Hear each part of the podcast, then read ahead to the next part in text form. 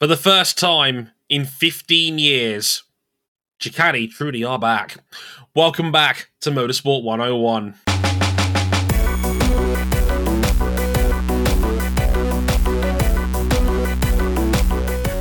Hello, gang. Welcome to episode four oh eight of Motorsport one oh one. And ladies, gentlemen, friends outside the binary, they did it. Ducati are the world champions of MotoGP again. You never thought you might see this day again. It's but about it is, damn time. It has happened. It is here. It has finally arrived. Francesco Bagnaia is your two thousand twenty-two MotoGP world champion, and we'll talk about how he got there over the next forty minutes or so, because this is our final MotoGP race review of twenty twenty-two. Sigh. But uh, we had a Valencia Grand Prix to get through first, a traditional MotoGP season finale. Uh, no pandemics here. We're back at Valencia to close things off. And uh, yeah, the first MotoGP title decider in half a decade, even though it didn't really feel like a decider, but god damn it, Dorna tried. Bless their hearts. They bless their hearts. They really did try. It was a twenty-three point gap going into this final round of only twenty-five available. So you can already do tell by the math, it needed a miracle swing for Fabio to win this title. And God bless them, they tried. Like you, everybody else in this weekend might as well not have bothered showing up. Like they were hardly ever on camera. It was either our handsome himbo from France or our drunk driver from Italy, um, pretty much all the way through. But we'll get into that. Uh, but first, what a, what a, what a championship pair, huh?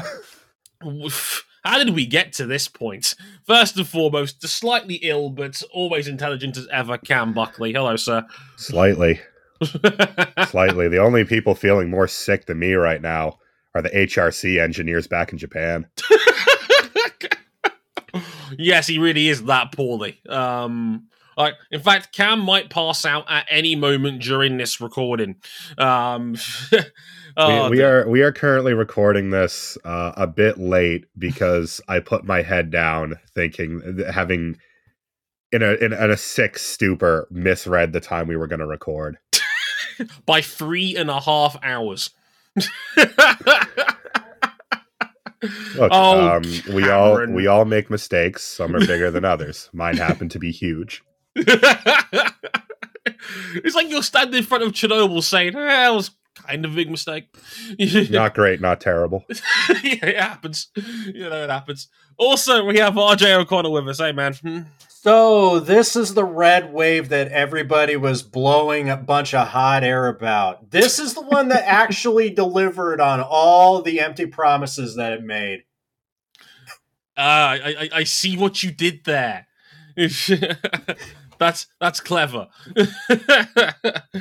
Yes, this the was funny, a... the funniest thing is uh, mm. is uh, we're we're recording this on the ninth of eleventh, which is the day after United States midterm elections. Um, noted former baseball player and all-around sleazy guy Len Dykstra is out here trying to hit up now disposed co- Colorado politician Lauren Boebert. uh, you know, you know, I, I just have to look upon these. Uh, I have to look upon these fools and just say, "Rest in piss, bozo." Uh, we're, we're, we're smoking that that Rep- Republican pack. Um, it's like, dude, could you? Not, I hate to get all political on this podcast, but could you? Oh no, never. Oh, the, could you imagine how badly they R J. would be losing if the Democrats were actually trying, and if these res- if these elections were gerrymandered to hell? Mm. Oh, just just just think, both of them last won a championship in two thousand seven. Yet Ducati are the ones who won the championship before Ferrari. Oh uh, also, on an unrelated note, uh, Binance is pulling out of a merger with F T X because crypto prices keep crashing. Maybe that's the real wet, red wave, is all the red on the balances, these crypto balances. But we're not here to talk about that. We're here to talk about certainly the MotoGP season finale of all time. Yes, this this was a thing. Like, on a side note there, I love that Alpine tried to Alpine's crypto sponsor tried to buy out Mercedes' crypto sponsor in a fascinating look as to how that would be if that happened in real life. That would be hilarious. But uh, yeah, we'll be talking a bit about MotoGP season finale in Valencia. We'll be talking about our new world champion, the startling differences in approach to this final weekend, Ducati and their place in the sport right now, and a little bit of some of our favourite moments of this season as well. Don't worry, there will be a season review of the entire twenty twenty-two MotoGP season next week, alongside Formula One's Brazilian Grand Prix. You know, I'm sure we're all gassed up for another sprint weekend, aren't we, chaps? Oh, no. Don't all rush all right, in at once. I, I'm, I'm strategically picking now to pass out. yep, yep, yep. See you in half an hour. I, I'll get the places you can find us in going while uh, we resuscitate Cam via smelling salts. Um, you can find us on youtube.com forward slash motorsport 101. We're on facebook.com forward slash motorsport 101. We're on Twitter at motorsport underscore 101. And our personal handles are at Harrison one oh one H D, at R J O'Connell, and at C Buckley nine one seven. We are on Instagram at motorsport one oh one pod, and you can find all of our details on our website, motorsport one oh one dot com, which, by the time you're listening to this, part one of my, well, I call it my extended notes on the twenty twenty-two season. I take notes after every Grand Prix I race, and I put them all together and I mash them into something resembling a written season review every year. The first part is up right now. By the time we get to the season review itself, we'll probably have all three up by then. It's a special. It's over three thousand words. Um, on Honda, Suzuki, and K T M so far. Um, so if you want... Uh, if you want my thoughts in a in a in a little bit greater detail and in long form, check that out already. And if you really really like us, you can back us financially on Patreon, patreon.com forward slash motorsport 101. Five bucks gets you early access to all of our shows live before they go out to the public. Ten bucks gets you supporters um, club access to our Discord server where you can listen to these shows live as they're being recorded. So, without further ado, let's break down the season finale, the decider, the twenty twenty-two Grand Prix of Valencia.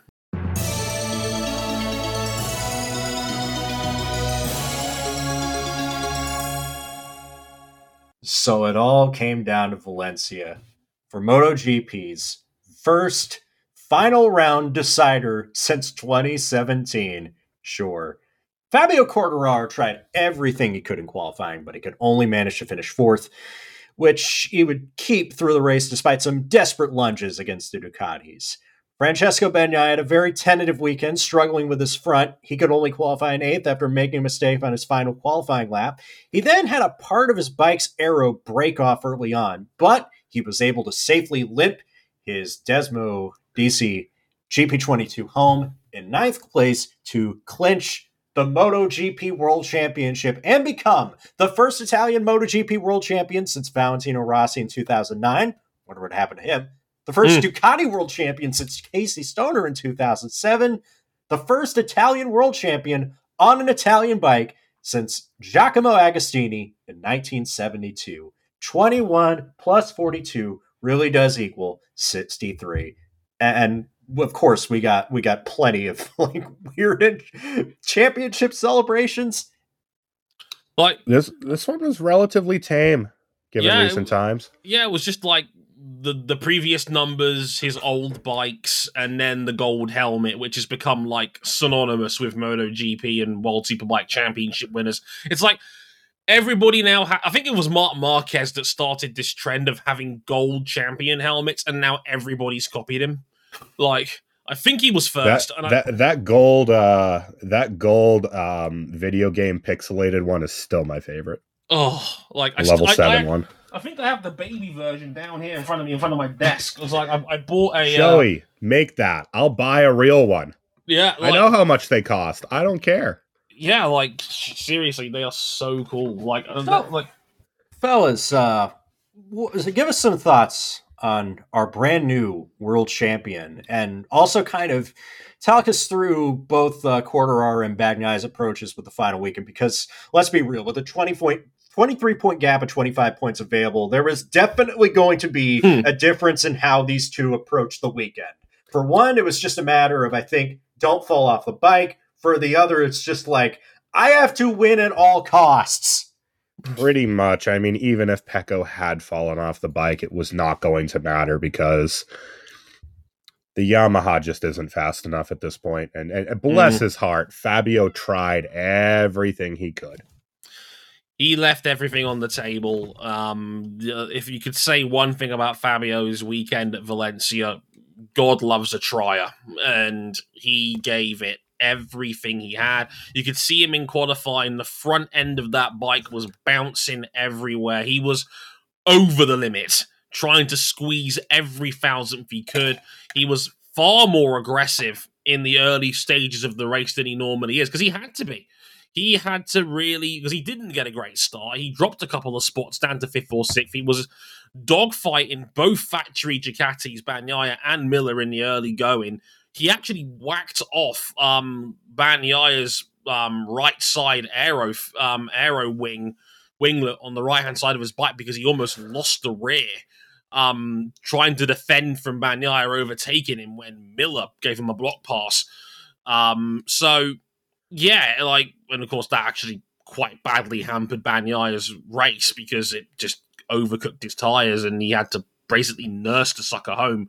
But Fabio tried, but even when he was in open air, he was maybe a tenth or so quicker than the other guys around him. And so that's he just... was the fastest, but just not by enough, and certainly not mm. enough to affect any kind of pass. Because, I mean, bikes don't pass here well in a good year. Yeah. When bikes can pass. This, this runaround, there really was not a lot of action unless you are, um, I don't know, some dude on a K T M. Yeah, Lord Binder, who Lord fucking Binder. he just he just has a knack for doing this, doesn't he? We yeah. keep asking him to pass some frickin' frackin' bikes, and today and this weekend he did the thing. Yeah, somewhere Ryan Eric King was punching air. Yep, yeah. I, I literally tweeted on our M one oh one podcast account like, "Pass some fucking bikes, Brad." Ryan Eric King probably. Um, was the response I gave him. Um, yeah, look, Binder, he's done it again. His the third time he's finished second place this season. He did uh, the, he did it at the opening round in Qatar, and he did it at the final round in Valencia. Art and symmetry simulates life. Um, he took half a second out of Alex Rins on the final round. But by the way, Alex Rins won this race. I, I just thought I'd point this out. That in Suzuki's final race, as Alex Rins would win from rights to flag. One flaming middle finger F U to the bosses back in Japan of just what they're throwing away. Uh, Alex Two Rins, wins yeah. in the final three rounds. Yeah, I don't. So, I don't think Suzuki um, are unjustified in their reasons why they felt like they had to pull out. But at the same time, it's just like, man, they got to be kicking themselves now. Right. It's just. Two wins out of the final three, and I believe only Francesco Bagnaia scored more points than him in the final six races. Rins actually ended up finishing seventh in the championship with a Suzuki that was the fifth best bike in the field. Rins was insane to close out the season. His reward is going to a satellite Honda. Way to go, Alex. Yeah, uh, by the way, I mean, we had testing the last two days as well, and... uh word from the paddock about the new Honda is uh, not positive. Yeah, I believe Marc Marquez said the term was, on this bike, we are not winning the World Championship. Good sign. Word out of the paddock is that uh, Alex Rins got off of that bike and had a thousand-yard stare. The Fernando Alonso one. If you know, yeah. if you know, you know. If you know, you know. Look, talking about, we got to talk a bit about about Bagnaia, obviously. I mean, this this was not his weekend by any stretch of the imagination. He even before the aero incident with Fabio, he was struggling pretty much all weekend. He he was not confident with the front of his bike at all. He was very tentative. He his qualifying session, he put a banker in in eighth, but then went off, I believe, at turn eight on his uh, final. Both of them did. Yeah, both, both of them Fabio did. and uh, Bagnaia both kind of blew their final laps. Yeah, and so Fabio to start eighth You know, that's pretty much exactly where you don't want to start a MotoGP race, given how hectic the early laps can get. Being smack dab in the middle of the field is never ideal.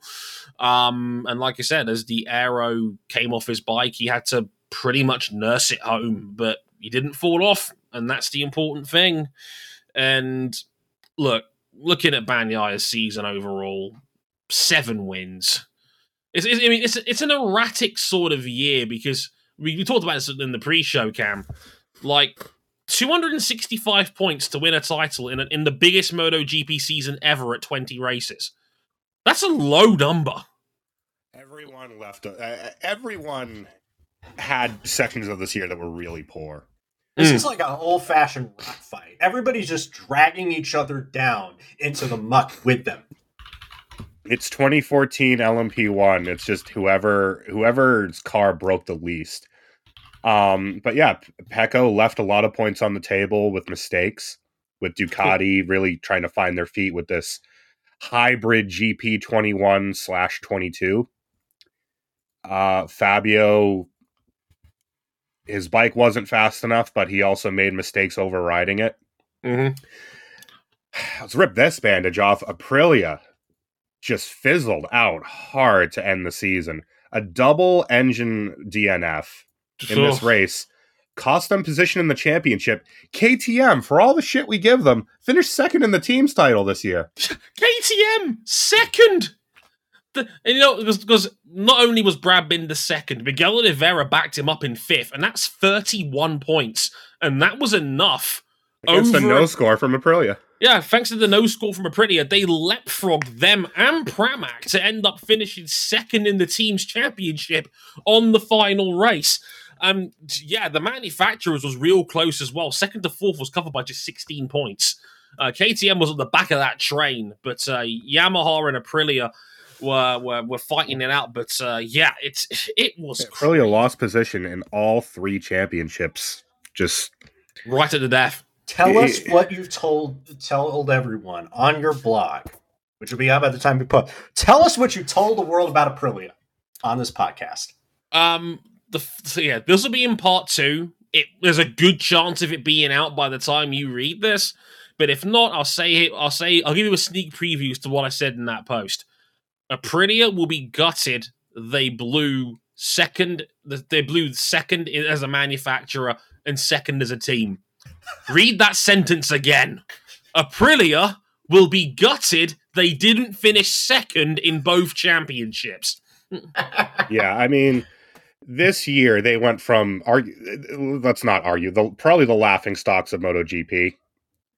The, the yeah. consistent also-rans, the you can only do so much to polish a turd, the famous quote about their bike from a few years ago, too. They left a lot of points on the table. They legitimately could have taken the Riders' Championship and second in the other two if they had just cleaned themselves up a bit, both Aleix and the team. Mm, mm, mm. It's, it's, yeah, both Aprilia's failed to make the flag. Maverick was a little bit later. He was running last when he had to park it, and Aleix was uh, early on had to park the bike. A miserable end to an otherwise outstanding season from the boys from Italy. Look, in the grand scheme of things, it's still an incredible year, but they're going to be gutted that they left some shit on the table that could have ha- turned an outstanding season into an absolutely remarkable, ridiculous season. Well, um, well look, if you're Aprilia right now, you know what you do? Mm. You build on it. Yeah, absolutely. You, you, you take got this year, you go, you take the lessons you learn, you go again, you run it back again. Well, I guess we can talk about uh, an, a miserable end to a miserable season. Mm. Who was that before? Um, the H R C in their fortieth anniversary year. Marc Marquez crashed from fifth. Um, I say, in... how the fuck did he qualify second? I, I... and two tenths off pole against Jorge Martin, who no one had more poles than him this season. He had five on the year. Only Bagnaia matched him with five. How on earth? Um, yeah, Marc Marquez is still capital H him, and yet I think very well put in the broadcast. He's ready to start winning again. Honda? Oh, God. Um, Pol Espargaro crashed. Yeah, I don't again. think he's ever been so happy to finish a race early. Alex Marquez crashed. I don't think yep. he's ever been so happy to finish a race early. Do you, have you seen how happy Alex Marquez is with his new Gresini Ducati? He's like a he's like a kid at Christmas. He's just ripped the package of it. He's got a brand new Power Rangers Megazord. He's so happy right now. He, he's just, got about... a, he just got the Nintendo sixty-four with the Atomic Purple controller. Oh, oh, if baby! You know, you know. You're gonna have to peel him off the ceiling after that. I mean, just like, just like, it's he was so fucking happy, like you wouldn't so believe it. Pol Espargaro was fist bumping and and joking around with anyone he could find, getting on a K T M. You need to know K T M to get back on a K T M.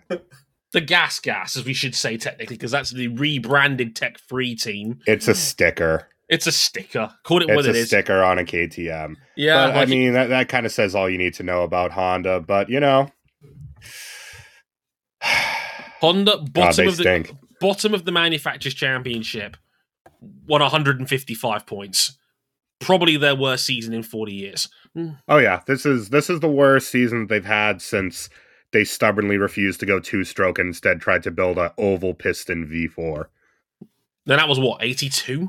Uh, seventy-nine to eighty-two. Now this isn't as bad as that, because that it was back then it was just a joy to get the bikes to the flag. Mm. But man, Mark, I, I I described it. I described how that bike turns in qualifying is it's like it turns in installments. It's uh, let's see. It's it's not especially great in a straight line. It has major problems braking in a straight line. It's not good mm. at corner entry, corner apex, or corner exit. It's not reliable, and it's hard to ride. Other than that, it's perfect. Yeah. Good luck, yo, man, Mir. yeah, uh, Mir, Mir and Rins. Uh, I think it says all it needs to. Uh, all it needs to be said when Honda said, "Oh, you'll get a statement. Uh, you'll you'll get a statement from Mir and Rins." It is now, uh, it's been over twenty-four hours since the end of testing, and there's been no statement.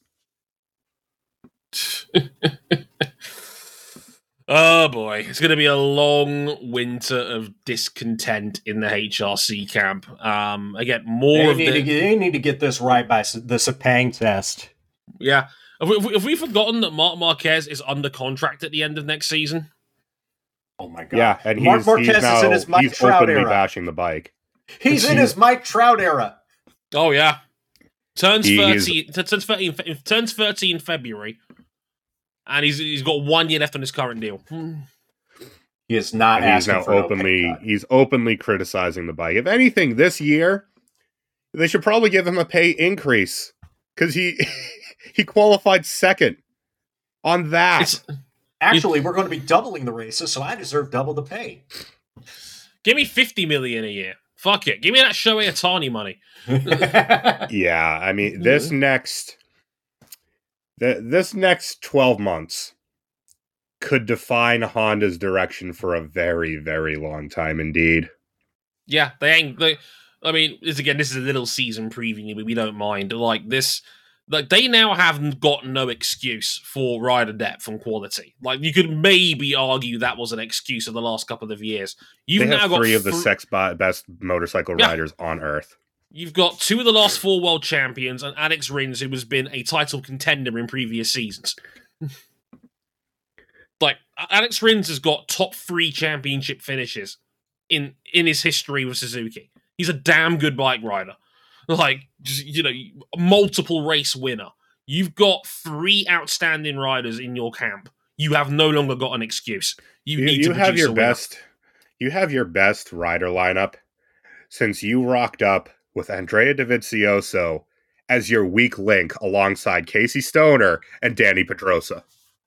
Yeah, in an era which Honda sucked in until right at the end of the prototype era. You know, like, holy shit. They they they need they to get would their kill shit together. to be, they would kill to suck that bad now. This is so much worse. Mm. So so on the other end of the scale, let's, let's talk, talk about Ducati. Yeah, let's talk Ducati. First Triple Crown since two thousand seven. Mm. They win the riders' title. They win the team's title. They win the constructors' title. Eight out of their twenty-two bikes eight out of the twenty-two bikes next season, and the factory takes up half the top ten spots in the championship. So, Dre, I think I know where I'm, where my, this may be going. Do they control this sport? Yeah. Short answer. I mean, overwhelmingly so. I like t- to give Ducati some credit, and I will give them a lot of credit here. Like when Luigi Dell'Igna took over as technical director of this team back in twenty thirteen, it's taken them a while. It's taken them nine years to get to this point, but they have done everything right to get to that point. Because I, I think Cam has been a fan long enough to know what I'm talking about here. Do you remember how shit the G P thirteen and fourteen was back then? Oh, I, buddy, I remember. Dre. That Oof. was some of the set. Oh, Dre, they, oh. they, they were so bad. Valentino Rossi came over and it was, it was I'm going to do the exact same thing I did at, at Yamaha. I'm going to turn these ruffians into some world champions. And he gave up after two years. Dude, couldn't do it. They were they were so bad. Nikki Hayden, God rest his soul, was was having to work to stay ahead of the C R T bikes. Yeah, they, they were. were yeah, they were bad. so bad that they you could buy a motorcycle that could give Ducati the works. Yeah, it was it was rough back then, and it was the G P fifteen. That was the bike that was the foundation for Ducati to change their fortunes. The fifteen was a game changer. It was small. It was nimble. It kept that explosive power that the Desmond Deshi valve... Yeah, the de- is- watching that bike mm. in combat, and it was combat, oh, at yeah. Phillip Island twenty fifteen, you're like, okay, they've got something here. Oh, yeah. And it took, they- it took quite a while, because the running joke about Ducati, on this podcast at least, for seven years is, okay, we need to make the bike turn, so we're going to add twenty horsepower. Dude, remember at the start of the season where they made like this the, the friggin' weird Ducati hybrid, and it's well, that's just ter- it. Is terrible that... out of the box, and we're thinking, oh my god, they completely screwed this up. Well, mm. that's just it. They were bragging preseason about the extra horsepower. They went out, and Pecco didn't like it. And by all accounts, the, the people on the ground decided, okay, last year's engine was more rideable. The rest of the bike is still good enough. Let's just use last year's engine. Uh, Pramac used this year's engine to get a whole bunch of poles and nothing else. The factory Ducatis used a hybrid engine to uh, win all three championships. Yeah. And I mean, now, and the thing about the Ducati as well is that it's it's the great combination of it's,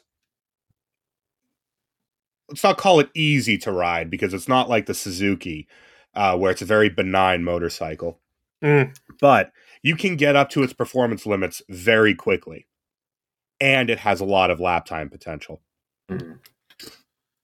and that and, and that is just that's the key. I want to say twelve wins on the year for Ducati out of twenty. Bagnaia had seven. Bastianini had four. Miller won in Japan. So I want to say twelve wins on the year for Ducati as yeah. a manufacturer. And like their riders had all five of their, like five riders of the eight they had were in the top nine of the championship. Bez won Rookie of the Year with more points than all the other rookies combined. Luca Marini had a big improvement this season as a rider, up to one hundred twenty points. Um, in there with people like Marquez, Viñales, ahead of Joan Mir. Like, the floor is now good. The ceiling is we can now win a championship with multiple riders. Um, the, the, the ceiling is now that they can lock out podiums on a good weekend. Yeah, that is good. Like the myth of Yamaha tracks are gone. Ducati can well, win that's anywhere just it as well. The only the bike turns. The only real flaw with the Ducati now, honestly, is that uh, dust off the classic line. It's always a little bit front tire critical. Mm. But they have enough riders who are good at managing their tires, especially with Bastianini and Bagnaia. Which, God, what a factory lineup! um, just raw talent in spades, they can kind of mitigate that. And then the rest of the bike is so good, mm. even if uh, on a given weekend, Fabio is faster, and Fabio was faster this weekend. Oh, yeah. He's not faster in qualifying because the Ducati on fresh tires is just stupid fast. And how are you going to pass it? Even if you get past them, you better run as far as your bike will take you until you get to that straight. Right. And overall, to get to this point, I want something I wanted to make the point of as well. This was not a fluke from Ducati. Like, they have been building up towards this for years and years, because with Japan complacent and withdrawing and Suzuki now gone, Ducati have been the ones to push the technological needle in this sport forward for the last half decade. Look at the major ways that the bikes have gone faster in the last six, seven years. Ducati were the ones that created the standardized E C U package that everybody now uses. They started the aero revolution of attaching winglets to their bikes and the aerodynamic gains that came from it. With that G P fifteen? With the G P fifteen, that's where it started, and it developed, and now everybody copied them. They were the only people that were prepared to sell multiple versions of their bike down the field to help in- improve development. Like, they, they, okay, well, half of them were the previous year's bike, but it's still led them to gather more data and nurture a lot of their younger Italian Look, data, riders that come through. Data matters. Of course. If, if you're coming over from Formula One, look at where Honda was with McLaren. Mm. With the issues they had gathering data with one team. Just having two teams gathering them data for the last few years, and look at where they've gone. Yeah, look at, and look at where Alpine is in terms of uh, p- power unit reliability, and look at and look at in, in this sport. Look at where the inline fours are. It's going to be very weird. N- next year, there's only going to be two inline fours on the entire grid. Right, the Yamaha of Franco Morbidelli and the Yamaha of Fabio Quartararo. Indeed, and and that data that la- and with tires, with chassis, with everything that matters. Yeah, and let's not forget the shapeshifter devices. That was Ducati. They were the first ones Kinda to have the whole. Sh- yeah, I mean, it's it's it's done fundamental damage to the raceability of these machines, and we'll talk about that more in our season review. We're having ourselves a I feel bad for our country, but this is tremendous content moment. Right, but they created the shapeshifters front and rear that have enabled these bikes to reach record speeds, record lap times, and again, they've forced the field to copy their technology to try and stay with them.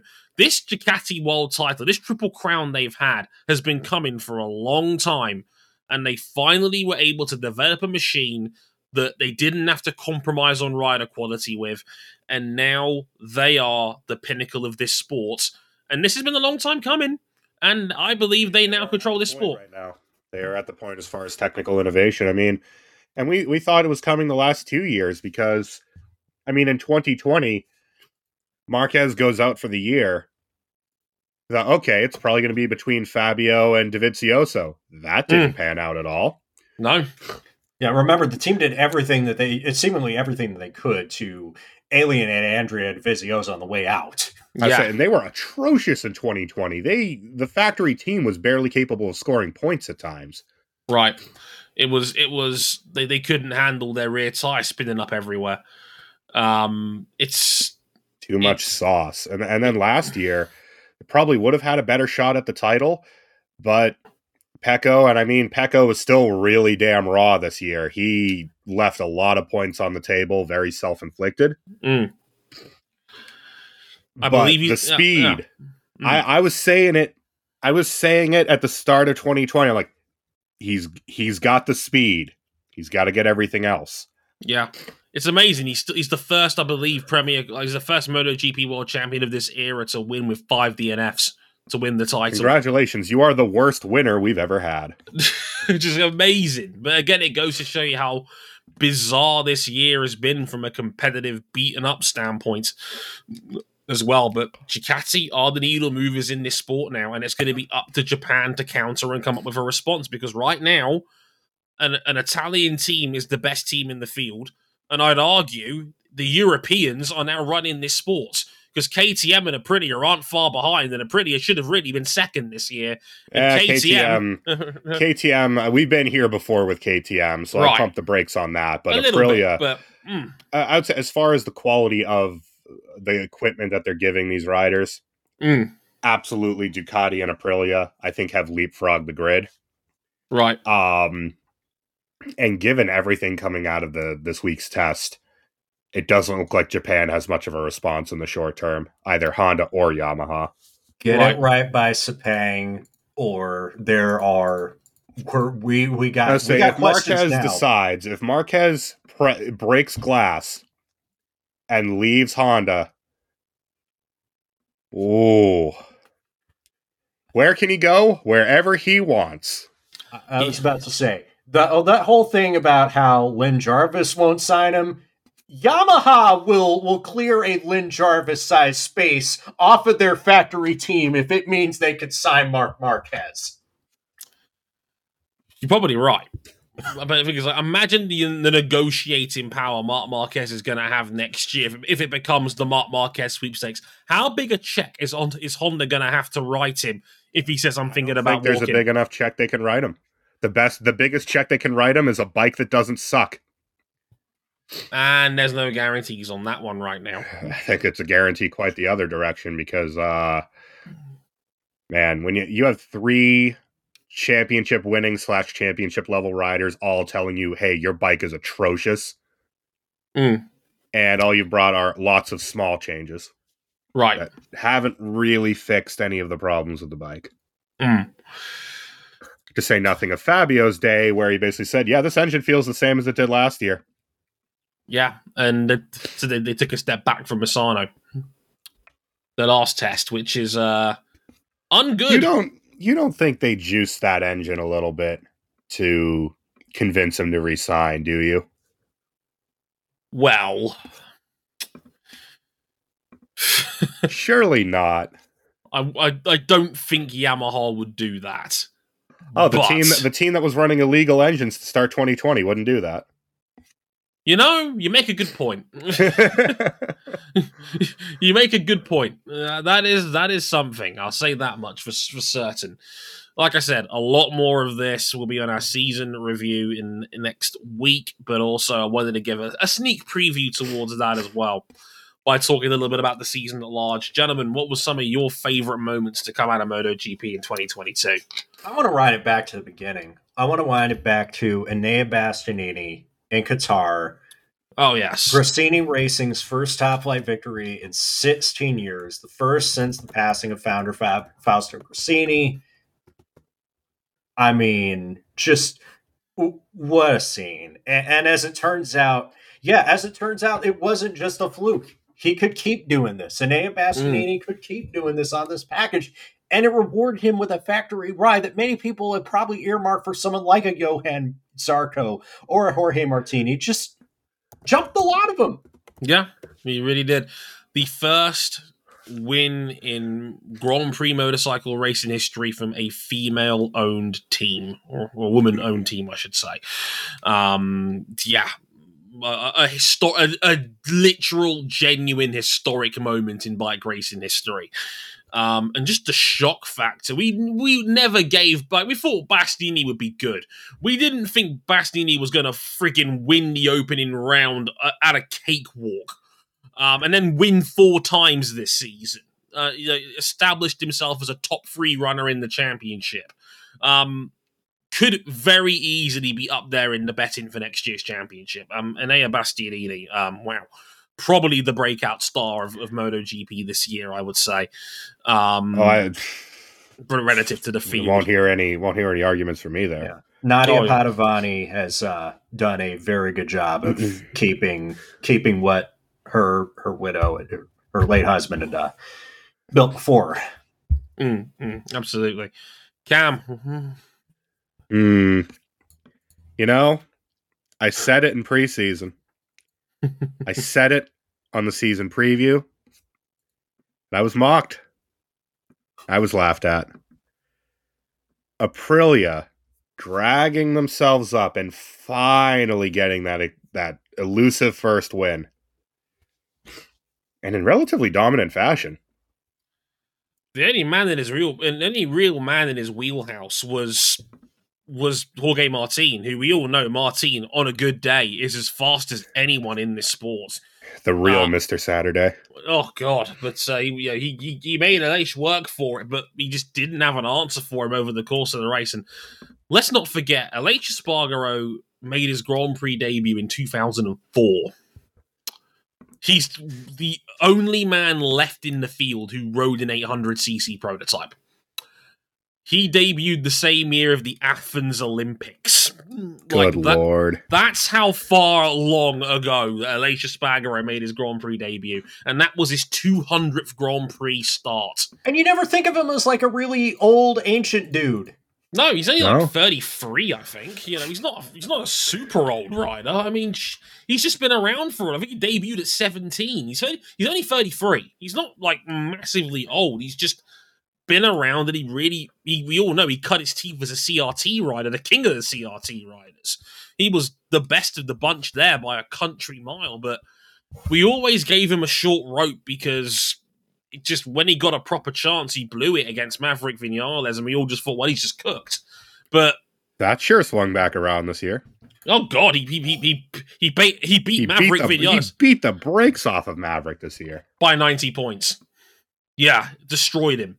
Like Maverick got obliterated this season, and yeah, like Aleix Espargaró on his two hundredth Grand Prix start finally gets his first win. Um. An incredible moment, an incredible moment, and a great story of perseverance and what story hard work of betting was. On yourself. I mean, the win, mm. and then five po- four podiums in a row, mm.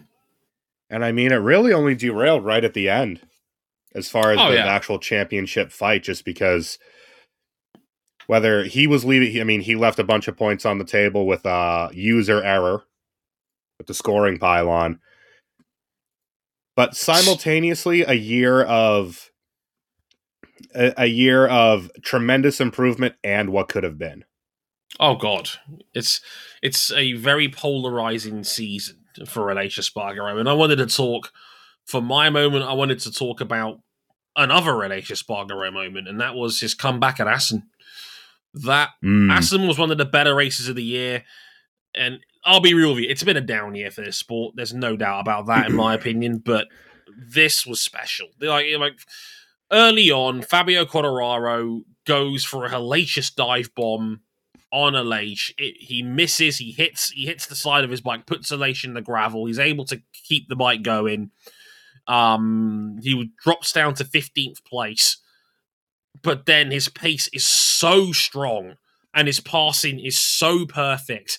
He's able to climb all the way back up to sixth.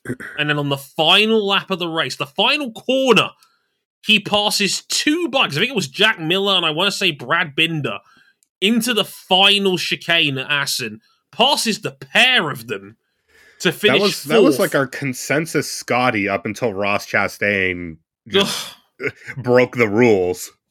Yeah, and probably defied the laws of physics at that point. Yeah. Um, but dear God almighty, um, Aleix Espargaró's comeback from fifteenth to fourth, and to finish only three seconds off the win, uh, a race that Bagnaia had led from lights to flag, is remarkable. But Bagnaia openly admitted, no, if Aleix was in the fight, he would have won this race. No question, is what he basically said. And yeah, that was, for me, the moment that showed that, no, Aleix can compete for this championship. There is no doubt about it. He's not going away.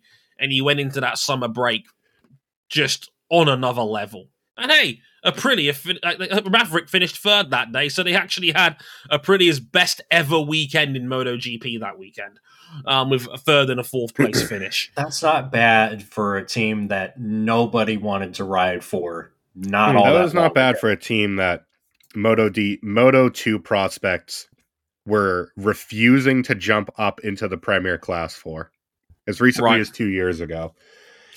Another Joe one Rob- as well. Yeah. Joe Roberts turned that down. Yeah, go on. Damn it, America. We fumbled the bag. Marc Marquez missed eight races this year. Mm. and finished thirteenth in the championship, beating the next Honda riders on their combined points. More points. He's got a pole Esp- position on mm. this bus. More, more points than Pol Espargaro and Alex Marquez combined. Which How is just the fuck. And let's not forget, first half of the season, his arm was thirty-four degrees out of rotation. Yeah. It was he it was healed back together. like the broken bone, like the broken stick that his arm was. Four front row starts in the last six races since he came back. He's back. He's ready to win a championship. Yeah, I mean, he went down. He went down in Sunday's race, running fifth with uh, unspecified technical problem nagging him the whole way. Mm.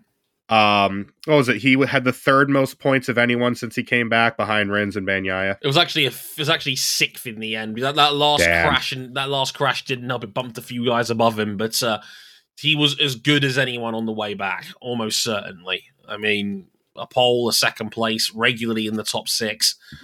Um, you know, it's crazy. It's absolutely crazy. Marc Marquez, everything about Marc Marquez is spectacular. Just, just is at this point. This dude got pole at Motegi. In the rain. Absolutely. He's still that dude. He's still, still him. There was a lot of good out of this season for what was supposed to be such a crappy year for MotoGP. Mm. And we'll break a lot more of that down next week in our MotoGP season review. Um, we'll go up and down the field. We'll look factory by factory. We'll talk a bit about the future um, and some, uh, and uh, yeah, like the way the sport is right now. If you want to see a sneak preview of some of that and some of my notes towards that, again, check out the website. At least two parts of that season review will be up on the website before the time we get the podcast out there as well. Also, Formula One Brazil this weekend, so that'll be on next week's show as well. Um, sprint weekend, potential rain, yeah. You know. If it rains, it probably makes it even easier for Verstappen, to be honest. Actually, the stay last, dry. The last chance, I feel, for Lewis Hamilton to get a win this season. If it's I not don't happening think, here... I, I, uh, yeah, keep... I don't think so. This is the... Probably, if we're looking at it, the last chance that anyone has to stop the win percentage record going down. Yeah. If Max, because that is under yeah. threat. If Max runs the table, he, he takes the all-time win percentage record for the modern format, which is just crazy. I think it's Schumacher's oh four is, is what he's trying Correct. to target here. I think it's something like seventy-two point seven percent or something crazy like that. If if Max wins sixteen out of twenty-two, uh, then... Uh, whew, We uh yeah we we're we're in for the most arguably the most dominant F one season of time. Yeah, like we are like he's at third place, he's ninety feet away, and he's only got one out.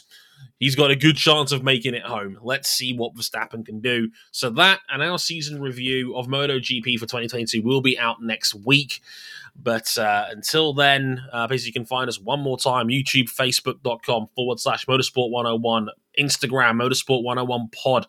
Um, our website, Motorsport one oh one dot com, for all of our content on there as well. And if you like us, back us financially on Patreon, patreon.com forward slash Motorsport one oh one.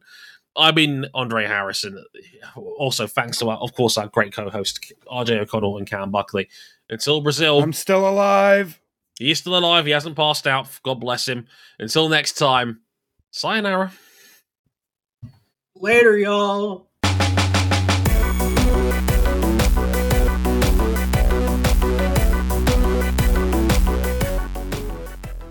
Fix some fucking bikes, Honda.